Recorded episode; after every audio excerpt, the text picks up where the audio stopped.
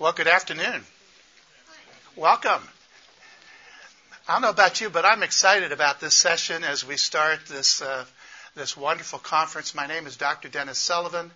I'm the director of the Center for Bioethics at Cedarville University, and um, I'm excited. This is my first time at this conference, so I'm having a ball, and it's wonderful to have you all with me today. Um, I'm going to. I, I know it's just one minute of, and I'm going to do the boring part first and introduce myself, and then we'll get into the more interesting thing. Um, I, I, am a uh, former practicing surgeon, uh, former missionary with uh, the organization Baptist Mid Missions. Uh, my wife and I and our three children served as missionaries uh, for a total of 12 years with that organization. Uh, we uh, served first in the country of Haiti, then in the Central African Republic, uh, and have traveled extensively in Chad and Nigeria. We've been in the Sudan. We've worked in, um, I've taught in Vietnam uh, on a number of occasions. I've taught uh, most recently a medical ethics seminar in New Delhi, and I'll be giving an example from that in this lecture. Um, but about uh, 17 years ago, in May of 1996, we were working. Uh, I was the director of an 80-bed hospital in uh, Ippy, a little village in uh, the highlands of the um, Central African Republic, when um, we were just down in the capital, Bangui, for some supplies, and um, and uh, there was a major uprising, a revolt against the government. We were caught and had to be evacuated from the country at that time. So we came back to the United States as refugees, and uh, were not able to return to that work. And so I began to um, look at the position at uh, Cedarville University, where they wanted me to fill in for a year, and um, it kind of uh, it, it, kind of infected me and got in my blood, and so I started a second career. I'm now um, a full professor of biology at Cedarville University, but also uh, director of our Center for Bioethics. If you have an interest in further graduate study in bioethics, we have an exciting program uh, that I'd love to tell you about, a fully online, one third of a master's graduate training in bioethics that will begin next fall. Um, and you can um, uh, talk to me. My email address is simply sullivan at cedarville.edu or go to the Center for Bioethics website. And there are resources with this presentation, both a, a one-page handout and all handout and all my PowerPoint slides are available on the ref, resources uh, for this conference. So uh, go to my name, uh, Dennis Sullivan, and you can um, have access to those resources. And I'd love to hear from you. I love to get emails from uh, people that are interested in and that we have a shared vision with.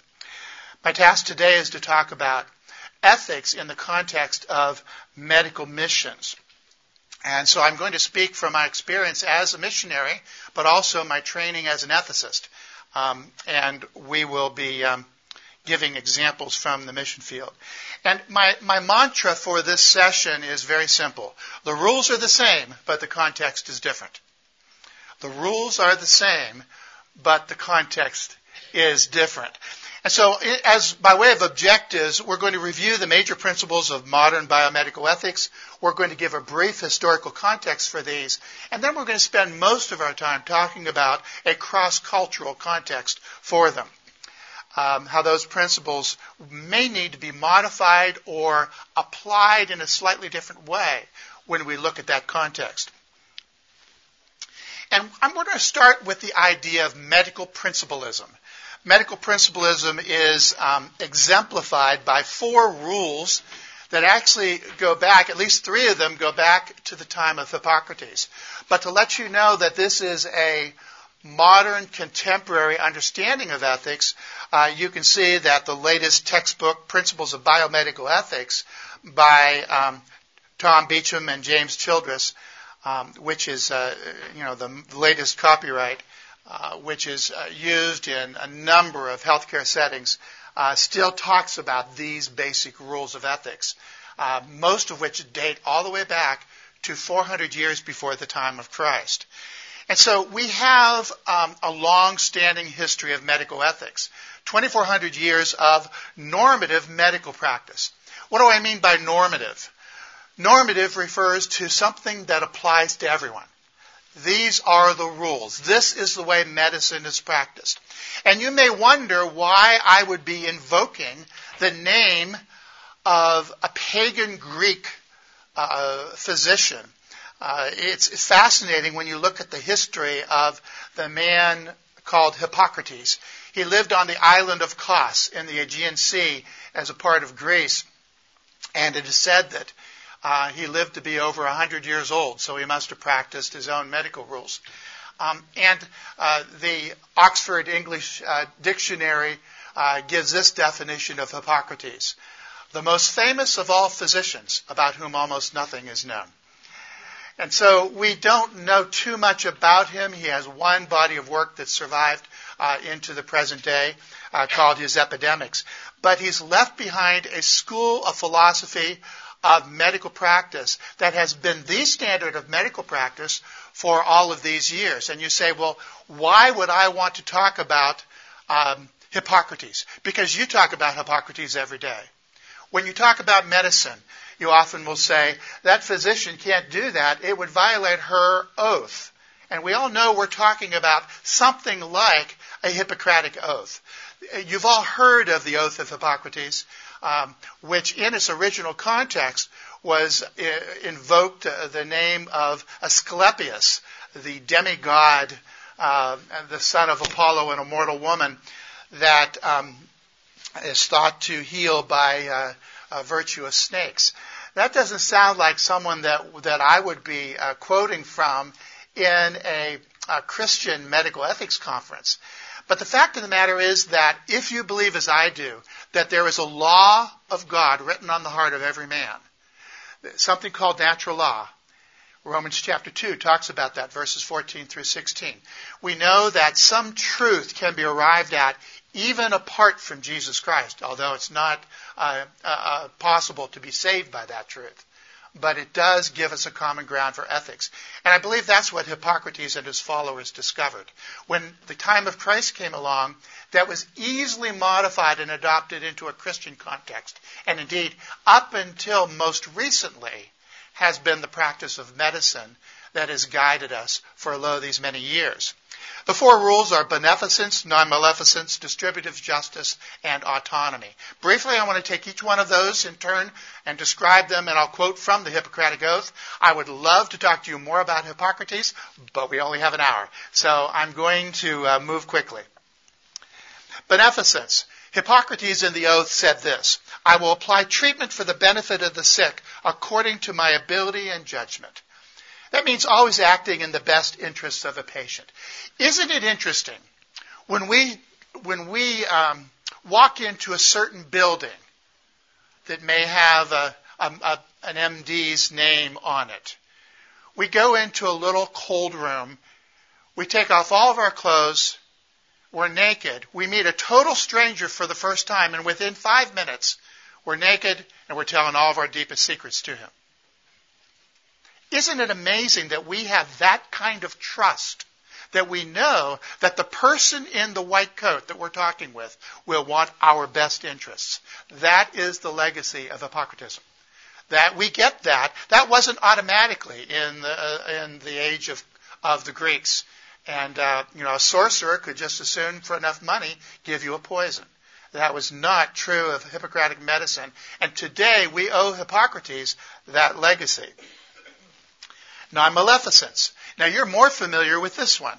Uh, Hippocrates said, I will keep my patients from harm and injustice.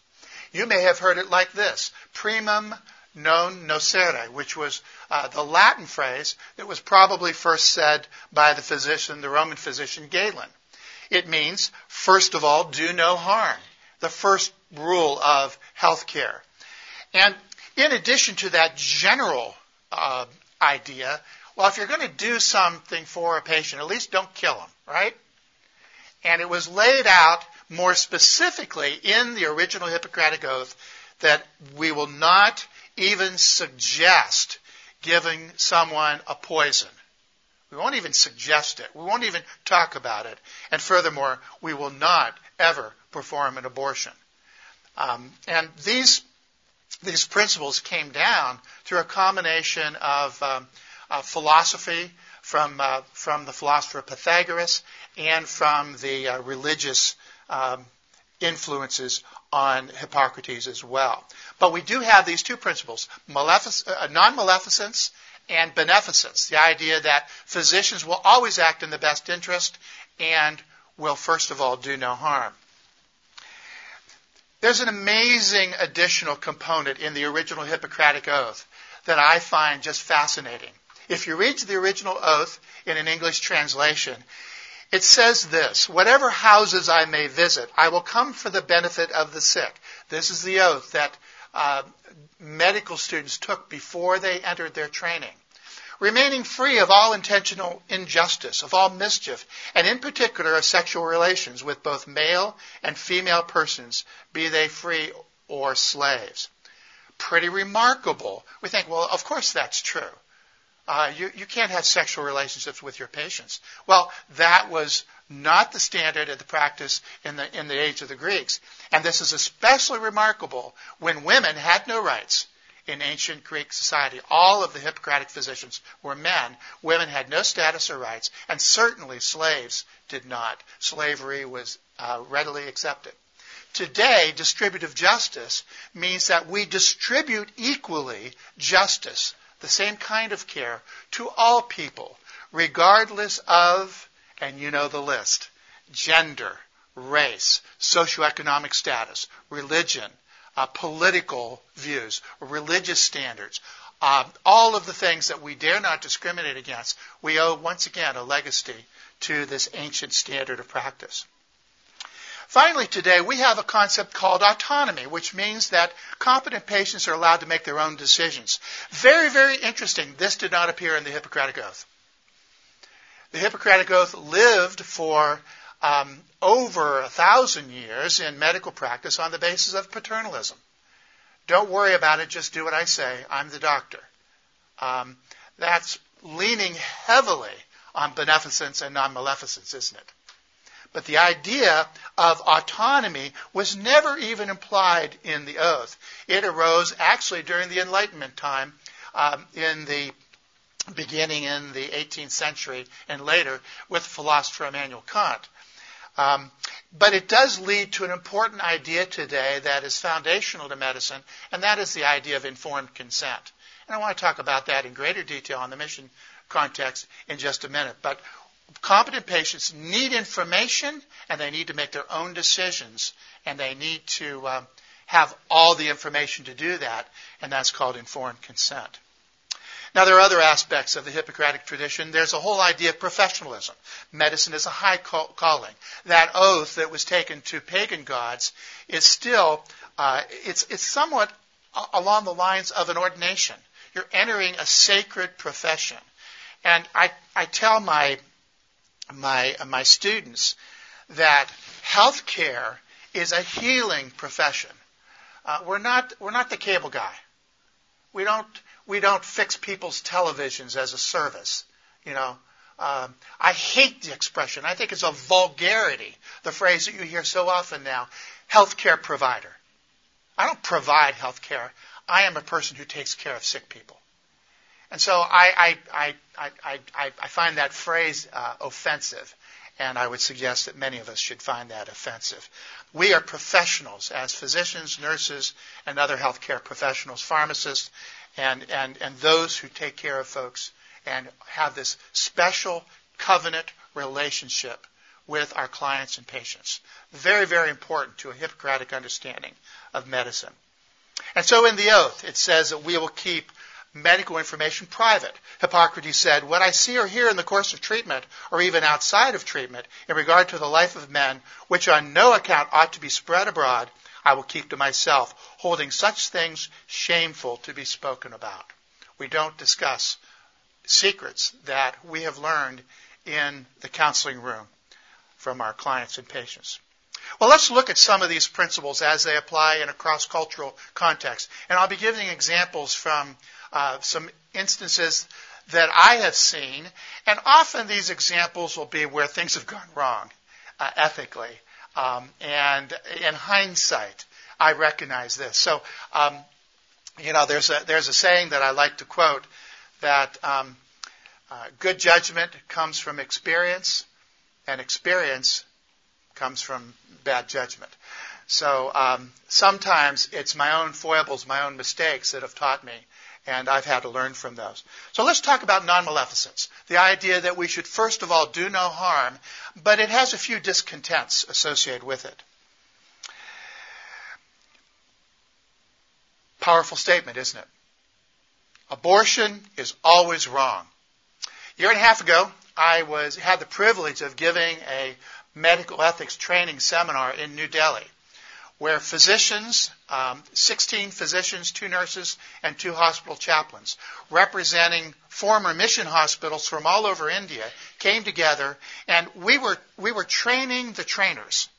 We were teaching those healthcare professionals who were going to go back to their institutions and share uh, what they had learned in this uh, uh, too short uh, week long seminar uh, which was really, for many of them, their first exposure to Hippocratic thought. Uh, amazingly, none of the physicians had ever heard of Hippocrates. And the, the nurses had, but the chaplains, uh, they had not heard of that tradition either. And so, in discussing non maleficence and the idea that we should never harm even the unborn child in the womb, I, I, I made the statement that um, there is a, a, a, heavy idea nowadays, um, and, and, I don't get political in these conversations, but in our modern context, there's a lot of pressure on the medical profession. Uh, yes, we're allowed to keep our independence, and we don't uh, we don't have to perform abortions ourselves. But in addition, uh, there are some uh, guidelines out there that would imply that although we don't perform those procedures ourselves, we must refer to another professional to perform that service. Um, the day that that becomes mandatory um, in the state of Ohio is the day that I will surrender my medical license because I will not comply. To me, that's moral complicity, and that's wrong. Oh boy. I got in trouble. I caused a lot of anguish among my, my healthcare professionals who were working sacrificially in the system in rural India. One example is an OBGYN uh, physician whose first name is Rupa. Rupa is a fiery young woman uh, 32 years old who has practiced uh, her profession for enough years to have a great deal of experience. And you can trust Rupa's pro-life bona fides.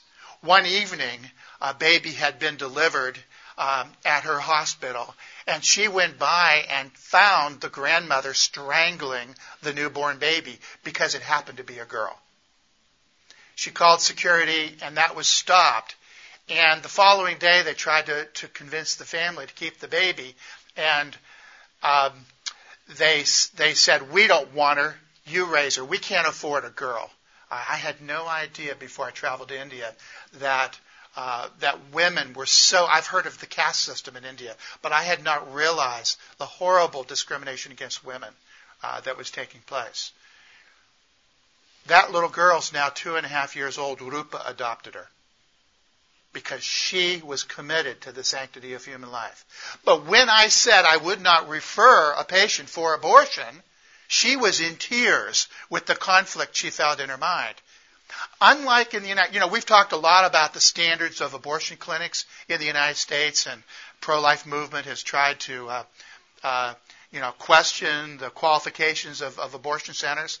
Well, in India, uh, you can imagine that the um, that there are some abortionists right outside the hospital. Hospitals, Christian hospital, will not perform abortions, and the abortionists are right outside the door, ready to, for a quick amount of money, do an abortion that would scandalize. Uh, that's worse than the worst standard of any abortion clinic in the United States. Rupa, trying to keep her women patients alive, says, Dr. Sullivan, I've got to refer to a competent abortionist because if I don't, somebody will kill both the mom and the baby. Complicity in the idea of non maleficence just isn't as simple in India as it is here in the United States. And I, I, I was humbled by her anguished cry, and the other pro life professionals in the room, uh, they're all pro life, uh, were very, very um, upset about the same issue. Well, I was teaching in that same conference about the end of life issues. And I was giving a case study of an example where a patient with terminal end stage lung disease um, was not able to be um, weaned from a ventilator. And so, uh, in this case, which is actually taken from a, a, case from my personal experience when I was in residency training, um, we, we uh, withdrew the ventilator with the patient's consent because um, he did not want the burden of that ventilator. And, and you know, and I know, as agonizing as those decisions can be, um, withdrawal of futile treatments is something that is ethically permissible uh, with uh, full permission, autonomy of patients. You can't, you can't force healthcare on people. Um, and so I gave this case study, and to my surprise, all of the Indian physicians accused me of practicing euthanasia. You're killing that patient. And I asked, why do you feel that way? Well, it turns out in their cultural context, once again, life is so cheap. Life is, and there's so many abuses, and people are so willing. Um, that patient's had enough time to get better. We need the ventilator for somebody else. Just turn it off. You know, that sort of thing goes on all the time. So they felt they had to hold the ground and could never withdraw treatment, even when it was no longer helpful. They felt that was somehow wrong. We spent an entire afternoon trying to sort that out so they'd have a better foundation to understand when withdrawal of care might perhaps be appropriate. And such withdrawal of care is not euthanasia. Um, and so, and, and, I can't go into that subject right right now. That would be another hour-long session. Simply to say that I, it was very, very difficult in a context where uh, godly Christian physicians and nurses were struggling to do the right thing and didn't have enough information to understand what their duties were. What about autonomy? That's a real sticky problem. You can imagine some of the issues will, that will come up with autonomy on the mission field. Uh, we've got a culture of autonomy today. Uh, you know, it used to be we didn't need autonomy, as I've indicated, before the day of Immanuel Kant. Um, but but we've got a in our American context, we have a very individualistic society, don't we? We make up our own minds. That's rugged American individualism. Try translating that out to Africa, where I worked as a missionary for many years in the Central African Republic. Very common for uh, a Christian, loving pastor bringing in his wife. I saw a lot of cervical cancer in um, in sub-Saharan Africa, and um, many times we would we would um, see this. The, the men, I could communicate to the men in French, although I did speak the tribal dialect. Uh, we often spoke to each other in French. Um, my Sango was pretty good, but everybody seemed to want to translate my Sango into Sango. Um, you know, it's, it's always, uh, it was never quite good enough in the, the viewpoint of our African staff. Uh, uh, I, you know, I, I thought it was good enough. I understand it. But anyway, um, but so, um, often the, the women don't have any training in French. They don't go to school. Women don't have many rights in sub-Saharan Africa. So the husband would be there and very loving, lovingly would talk to me in French. And then we would, he would say, don't tell my wife she has cancer. Now, how do you feel about that here in the United States? That seems wrong, doesn't it? In Africa, it's perhaps not wrong. Because in their context, you have a woman who is illiterate, does not have an education, and doesn't even understand the causes of disease, and doesn't realize um, how, how, to really deal with that information, uh, doesn't have any ability. And so, out of mercy, the husband is making a request that, that, quite frankly, although it grated me, sometimes I honored that. Perhaps a more sinister example is the 22 year old young man who came to me with uh, bad gangrene of his left foot. Now he had uh, he had uh, had his foot uh, pierced uh, with something dirty, and then he had walked for three days to get to Ippy Medical Center. And uh, by the time we saw him, he was delirious, had a raging fever, and um, was flushed. And one look at his left foot, you could see that the foot was was was completely overwhelmed with infection. So we called for the operating room. We set up for a below knee amputation, and we we made it very urgent. And uh, the young man was in and out of delirium, but he realized the urgency of this, and so we. Uh, we got his permission. We were able to reach his. We sent a runner out to, while we're setting up the OR. We're giving him antibiotics. We're pouring him, uh, pouring in IV fluids to rehydrate him, and we sent a word out to his parents. They came immediately and said, Yes, please take care of him.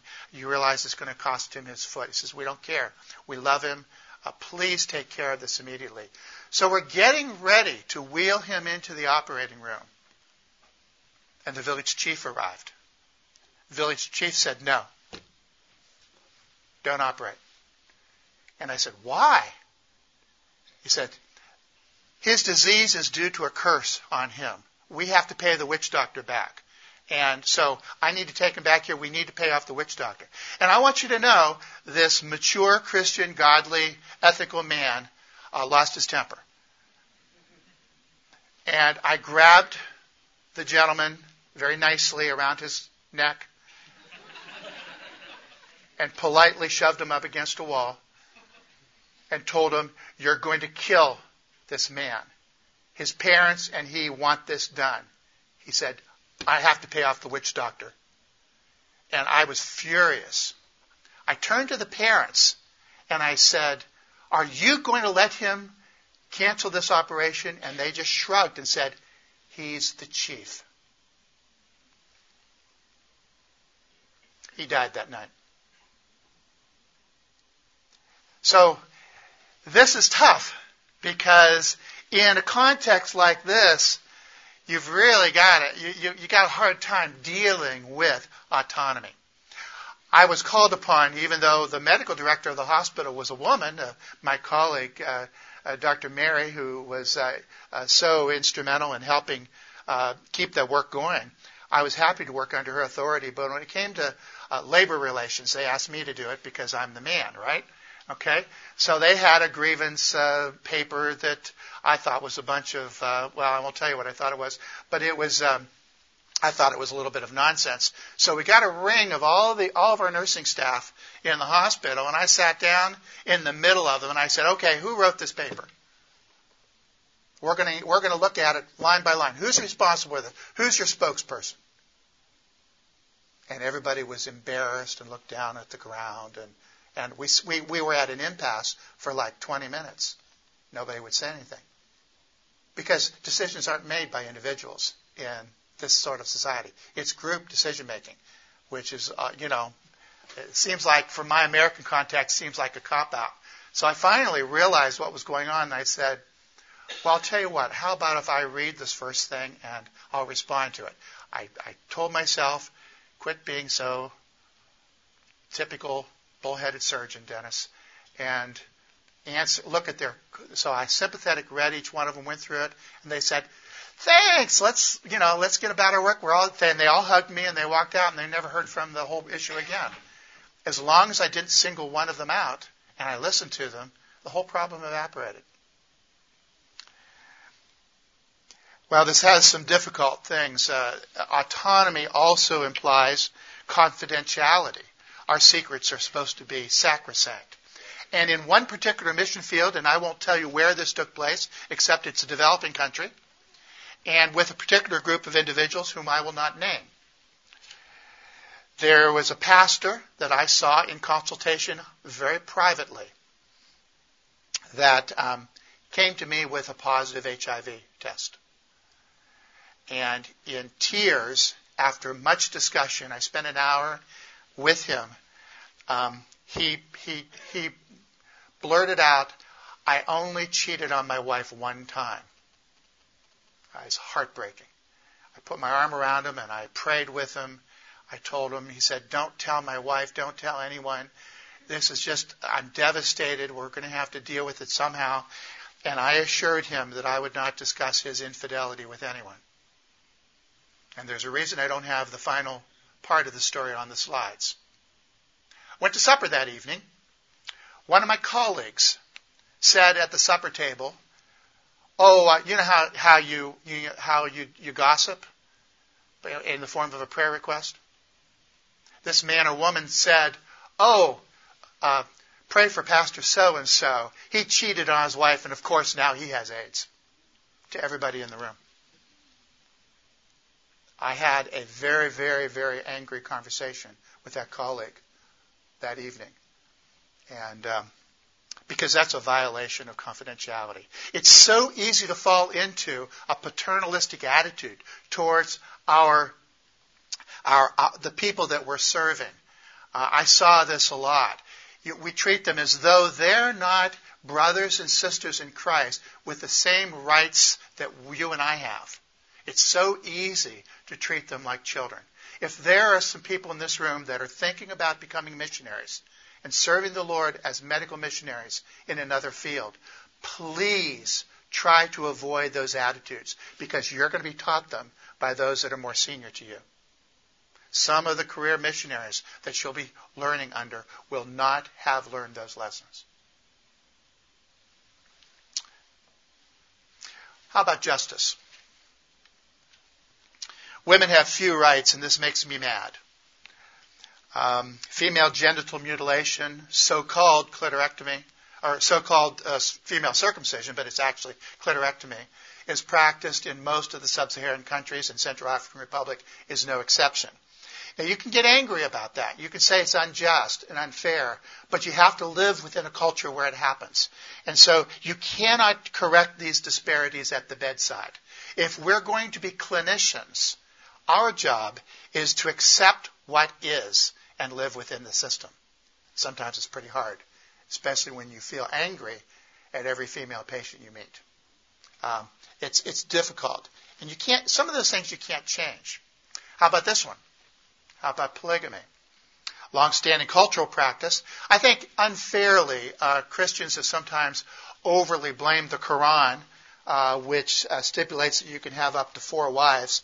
I think sometimes that's overblown in uh, in some of the rhetoric by uh, by conservative Christians.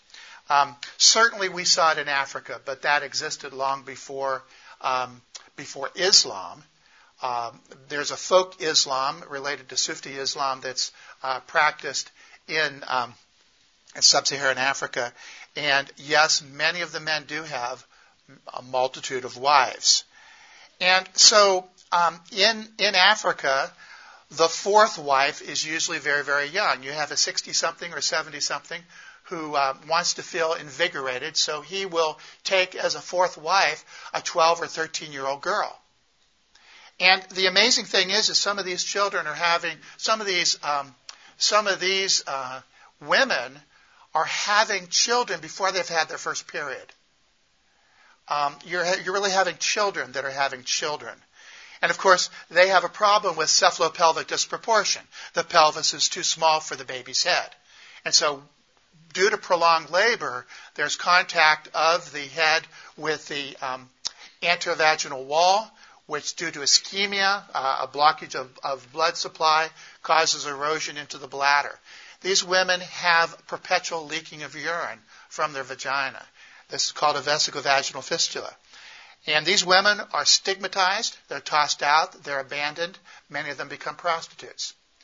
Um, you can look at that as a terrible problem, or you could treat it as a ministry opportunity. I've been blessed to hear um, uh, many stories from the Fistula Hospital in Addis Ababa, Ethiopia, which is a facility. I see some some people nodding and smiling because you've heard of it.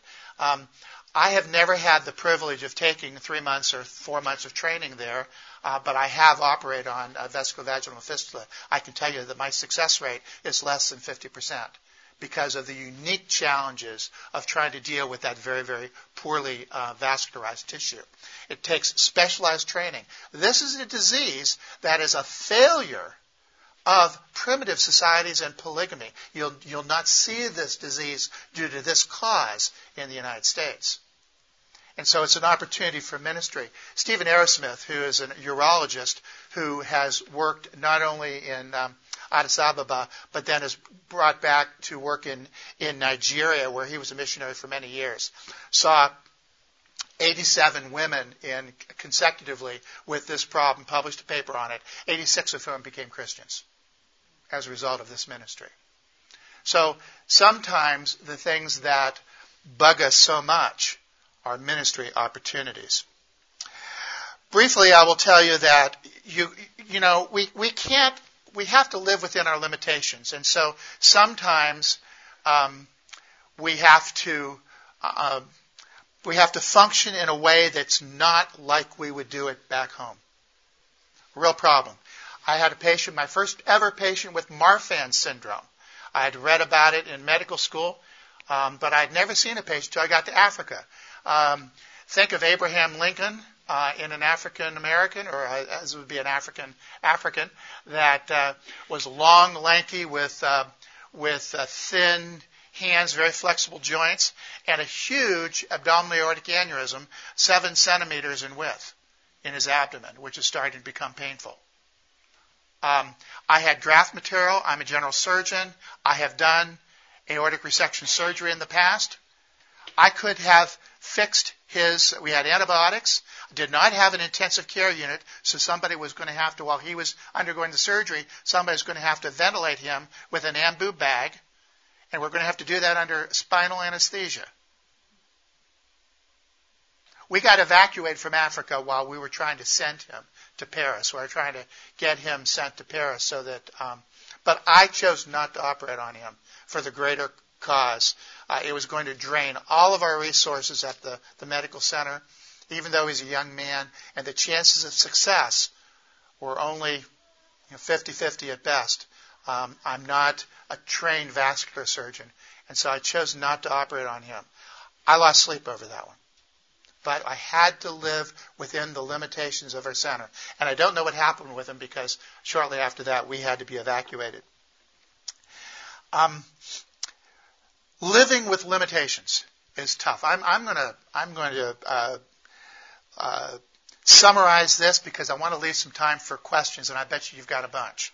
Um, the four rules of the practice of medicine: medical principlism, beneficence, always do the best for our patients. Non-maleficence, first of all, do no harm. Distributive justice, treat every patient the same regardless of any irrelevant factors.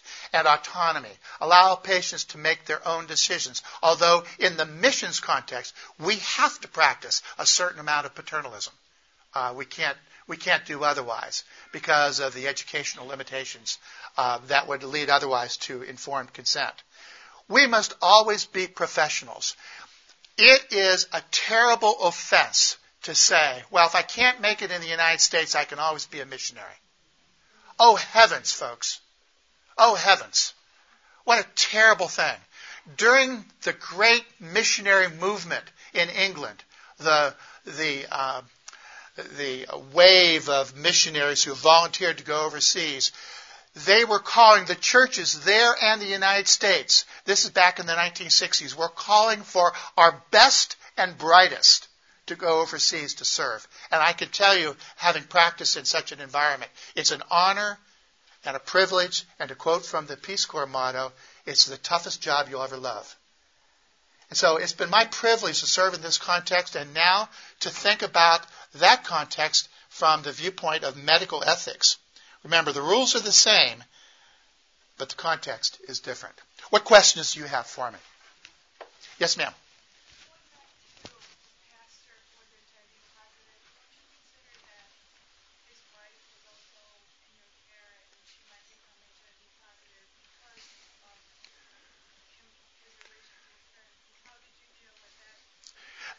The good question. The question relates to the pastor who was HIV positive, and the question relates to how do we protect the, the wife who, if, if she did not know about his infidelity, might become HIV positive.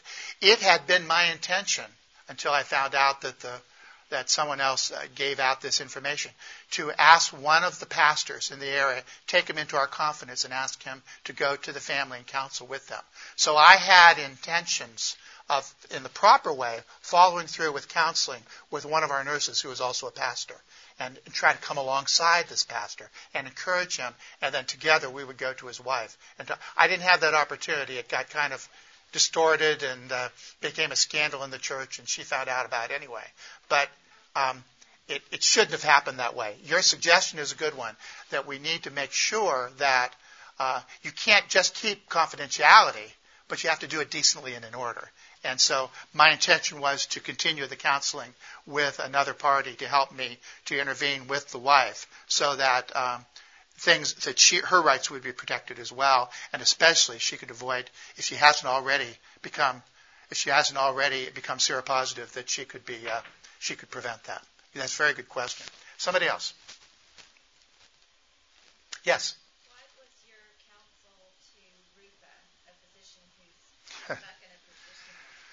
Oh my.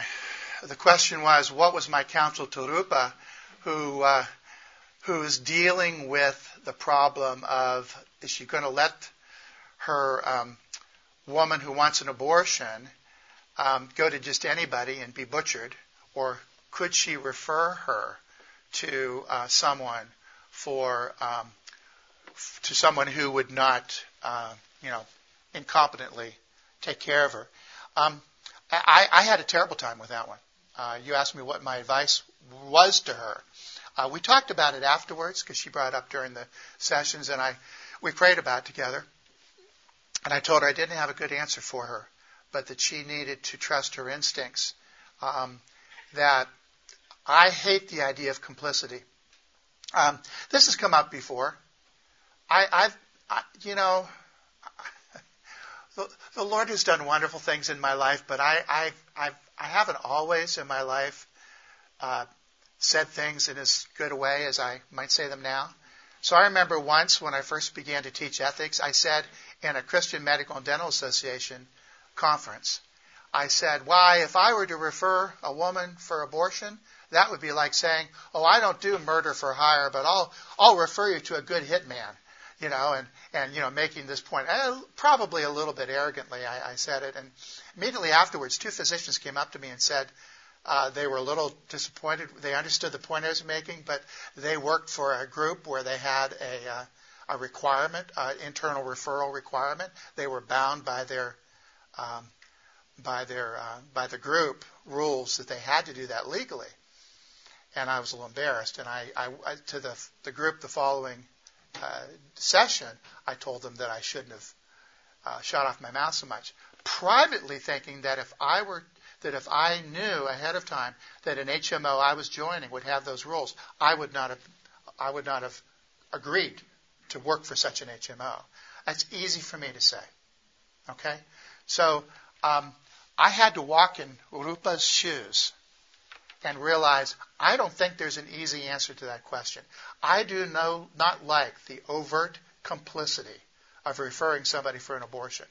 But on the other hand, I understand Rupa's point of view. Honestly, I didn't know what to tell her. That's the short answer. That was a long way of saying, I don't know, to your question. Yes, in the back.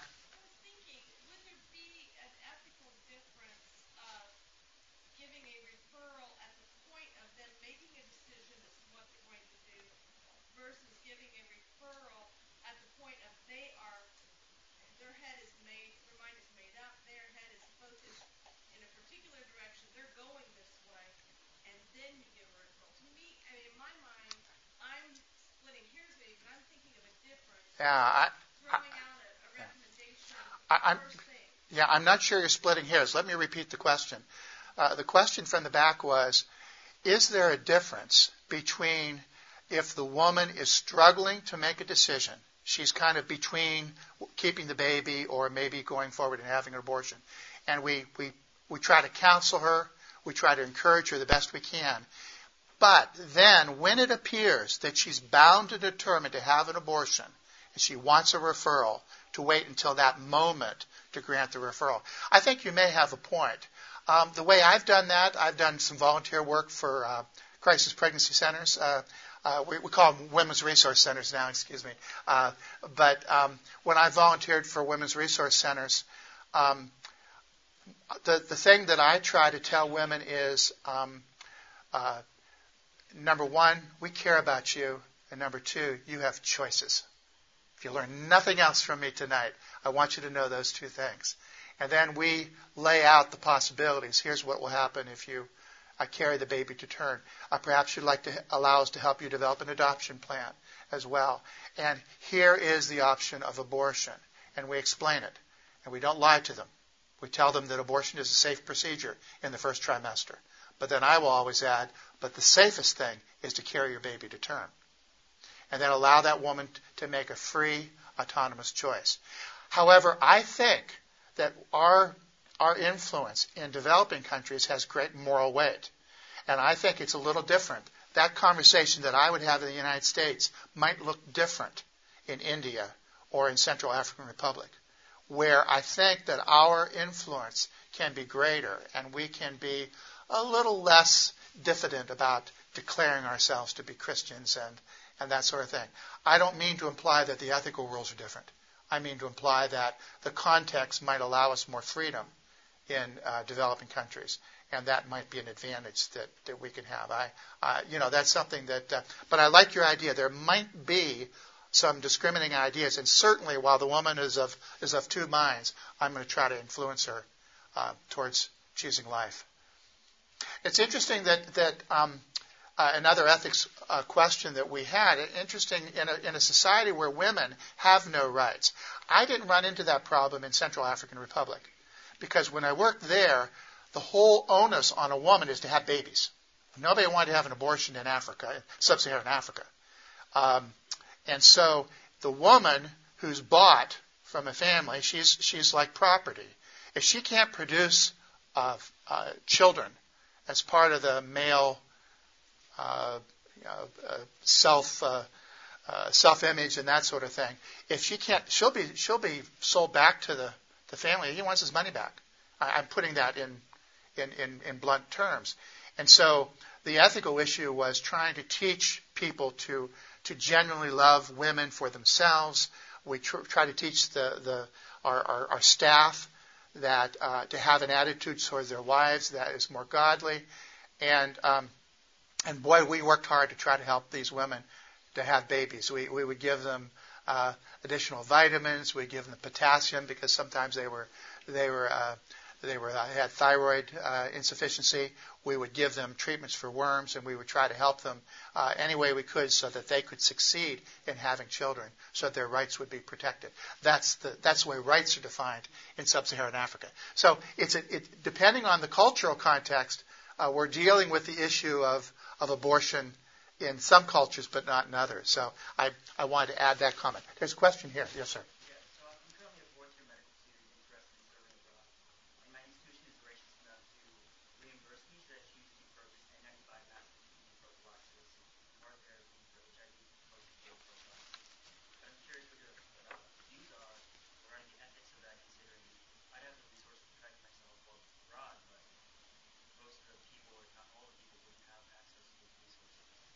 So I'm, I'm sorry. What's your question again? So I have the resources to bring materials that would protect myself from TB and HIV while abroad, but would, the school re- would reimburse me for that. Oh, I see. So prophylaxis for to prevent you from getting TB, protect you from getting malaria, um, uh, which I've taken all the time that I've been in a in a in a culture where we were at risk for those diseases, and we bring our own medications along. Um, and, and I think the question relates to I think you're feeling a little bit uneasy about the fact this is a fourth year medical student speaking uh, who's going to make a, a, a rotation overseas. Um, you're worried about the ethics of that when, when nobody around you has access to those preventative treatments, and you're wondering if you can justify taking them yourselves. Um, I, am going to I'm going to use a utilitarian argument with you. Uh, it may sound kind of crass, but you know what? If you can survive that experience uh, because you're taking care of yourself, you're going to benefit from that experience and you're going to help a whole lot more, more people at a later date. Um, I, I think that that may sound very utilitarian, but remember, utilitarianism is a, is a method of reasoning that we actually use every day. Uh, we shouldn't be so quick to uh, condemn it just because of its limitations. So, to my way of thinking, I, I, I think it's a wonderful idea as long as you know what you're trying to accomplish. When it comes to short-term visits to other countries, I have some strong feelings. I think it's it's uh, amazing how sometimes nursing and medical students come over and they want to they want to do everything and they want to lead people to Christ. If you think about that, and, and with all due respect, we need to be willing to be welcomed, pampered, and taught. We need to be willing, we need to be humble enough to allow our dear African brothers and sisters to give us the front seat in the church and ask us to speak in the service, even though our words will translate into some other language and you have no idea what they're actually going to hear.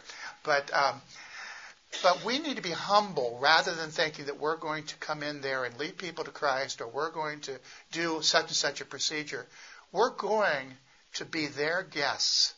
It's a lot of, um, it, it's a hassle for the medical professionals to have us there. They do so with a servant attitude. But make sure your heart is right, brother, before you go. Um, it's a wonderful thing. I had the privilege of, of going to Africa as a third year medical student for 10 weeks to Chad, Africa, and it changed my life. But it took me about three weeks to get rid of some of my, uh, you know, uh, things that I was going to do, and I'm going to show them this, and I'm going to do that. And finally, I just got on my knees with tears before the Lord, overwhelmed by the needs I saw and the humility of the people that were welcoming me. And I got my attitude straightened out a little bit, and I really benefited from it the man who, who taught me and discipled me is now in heaven, my spiritual grandfather who taught me my view of missions that I keep to this very day. So, uh, short term missions for healthcare uh, students is a wonderful idea, and I hope you won't let some, some um, well thought out but perhaps slightly misplaced uh, concerns keep you from doing it. So, appreciate the question. Um, I think our time is about. What's our time here? I have one more question.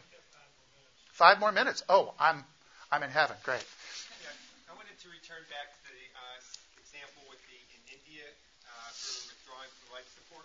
Yes, sir. Um, your audience that you were dealing with were the Christian physicians. Yes, sir. Um, uh, change the audience to a culture um, such as I'm a, a neonatologist looking at Middle East opportunity where if I understand things correctly, withdrawing um, life support from babies or anybody in their culture um, is not appreciated or accepted. So how do you approach as a physician to change a whole culture or to interact and not offend them, but yet still, you know, not leaving babies or adults on ventilators for weeks, months on end until they succumb in spite of us.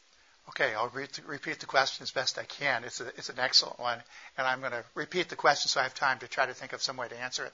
Um, this is a pediatrician who is asking, um, uh, you know, about uh, at the at the other end of life. We're talking about elderly patients at death's door, but how about neonates that aren't going to make it, that are that are on ventilators, and perhaps have reached this point where further ventilator therapy is um, is no longer appropriate. A very, I have to interrupt. Uh, Robert Orr, a well-known uh, medical ethicist, has said this, and it's a saying that I've adopted for my own life. Um, some treatments are futile, but care is never futile.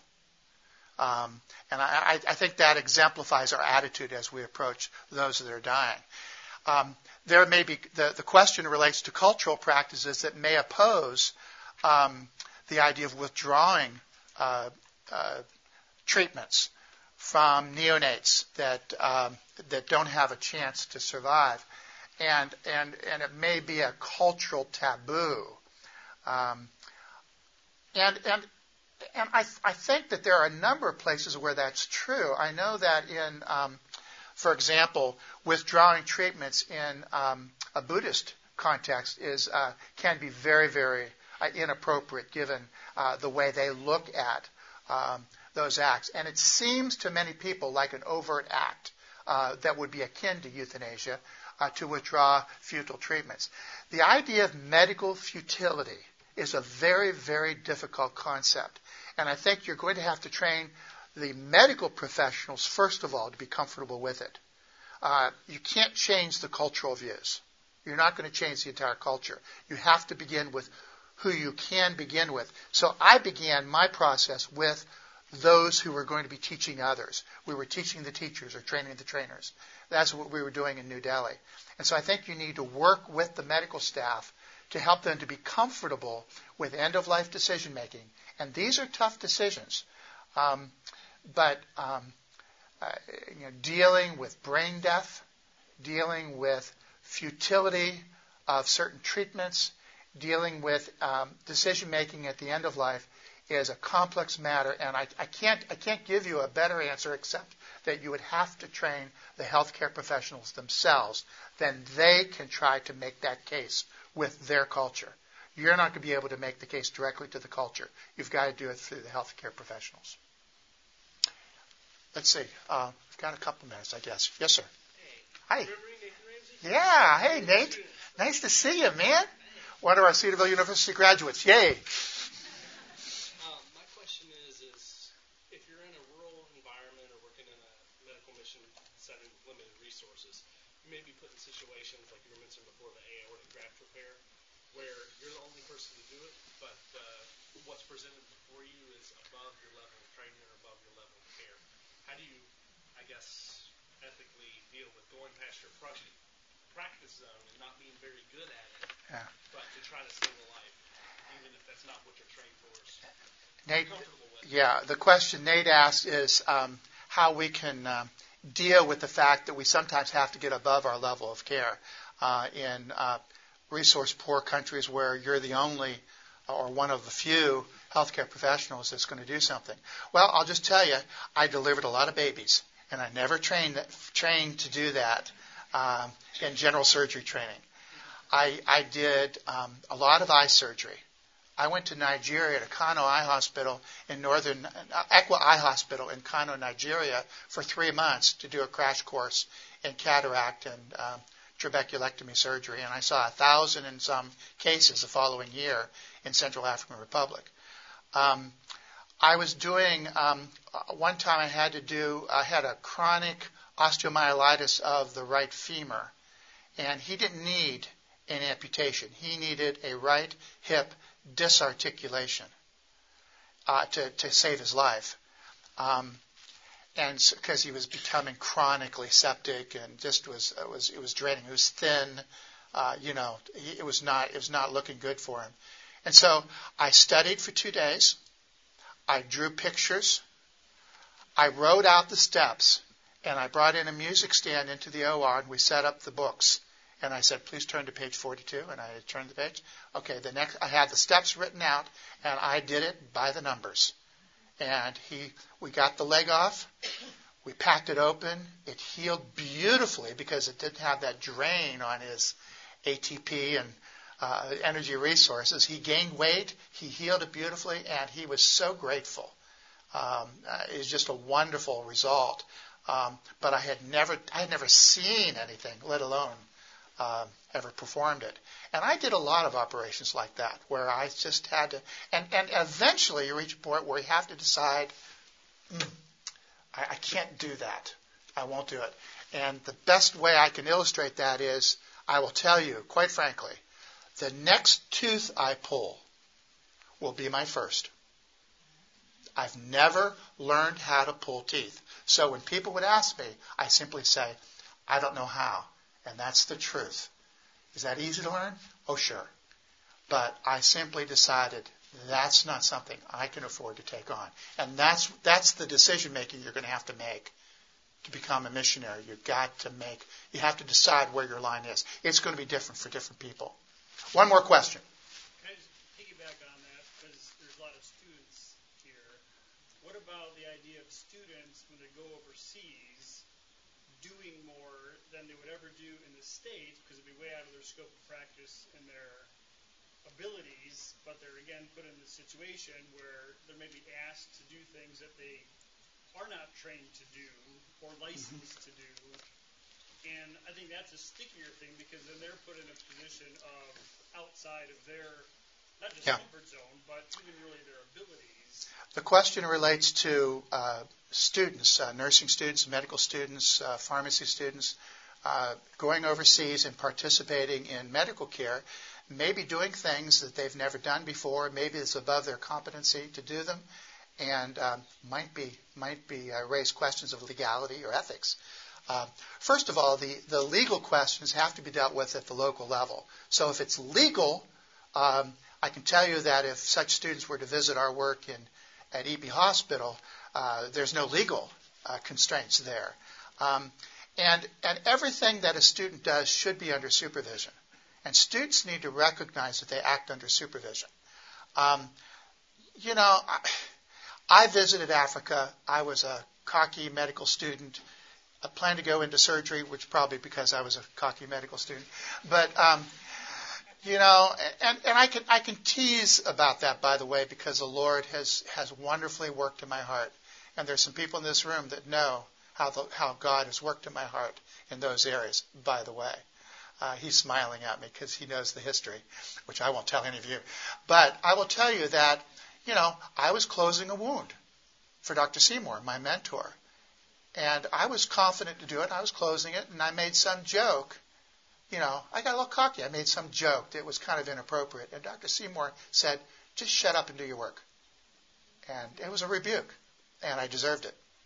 And um, as long as we're under guidance, as long as we can stand before the Lord and said, we did, it is an opportunity to get outside of your comfort zone. Just don't, in your enthusiasm, go too far with that. If you're not sure of yourself, ask for help. Remember, these are our brothers and sisters. Let's not adapt attitudes like, well, I'm here to get what I can out of it. You know, that was a little bit my attitude when I went to Africa. Boy, the Lord used that and He changed it, and now, and then by within a few weeks, I was I was asking people to show me things, and I had a much more humble attitude as I saw men and women that had stood up before the government and lost their lives for their faith and, and there's some exciting stories I don't have time to tell there. So I think it calls for humility and a recognition of your recognition of your own limitations. But oh yeah, you'll get to do a few things that you've never done before, and that's okay as long as you understand the limits. Let's see. I, will take one more question because I, nobody's kicking me out. Just a comment on that question too, as a medical student that's been there too. Communication is really important. So talking to the supervisor that's there, because they might not know exactly. Yeah. Like I was a first year medical student and I was operating in Mexico, not operating. I was in Mexico, and and and they they thought I was like a fifth year medical student. So yeah. the communication there, I didn't pipe I didn't pipe up and say, actually, I don't know anything, and I should have. um, that way, they, that they would, they would have known my limitations. Honest comment. Communication is key. One more question here. Um, I just want to go real quick back to the lady with the HIV. You, you, if you change that situation and you had diagnosed a lady with HIV, I'm from Sierra Leone, and in our culture um, things are much different there. If she was part of a Muslim situation where she yes. had multiple mates, she does not have to tell anybody that she has HIV. And I've had a hard time dealing with this. Yeah. But now I understand because in that culture, if she goes back and tells anyone that she's HIV positive, they it doesn't matter who was at fault, who brought it into the family. She will be accused. She'll be kicked out of the relationship or harmed. Yeah, or she'll be kicked yeah. out to go to prostitution. Yeah. But probably the worst thing is her children are owned by the father, and her children will then become slaves to the rest of the family. Yeah. And so it's easy for us to say yeah. know, but it's not easy. Yeah, the, just a comment about the uh, HIV positive uh, situation.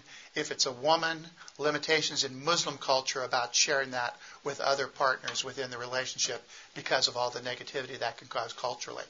Um, this has been my great pleasure. Um, I'm happy to chat with any of you uh, afterwards. I'll be here for some time afterwards. Thank you for your kind attention.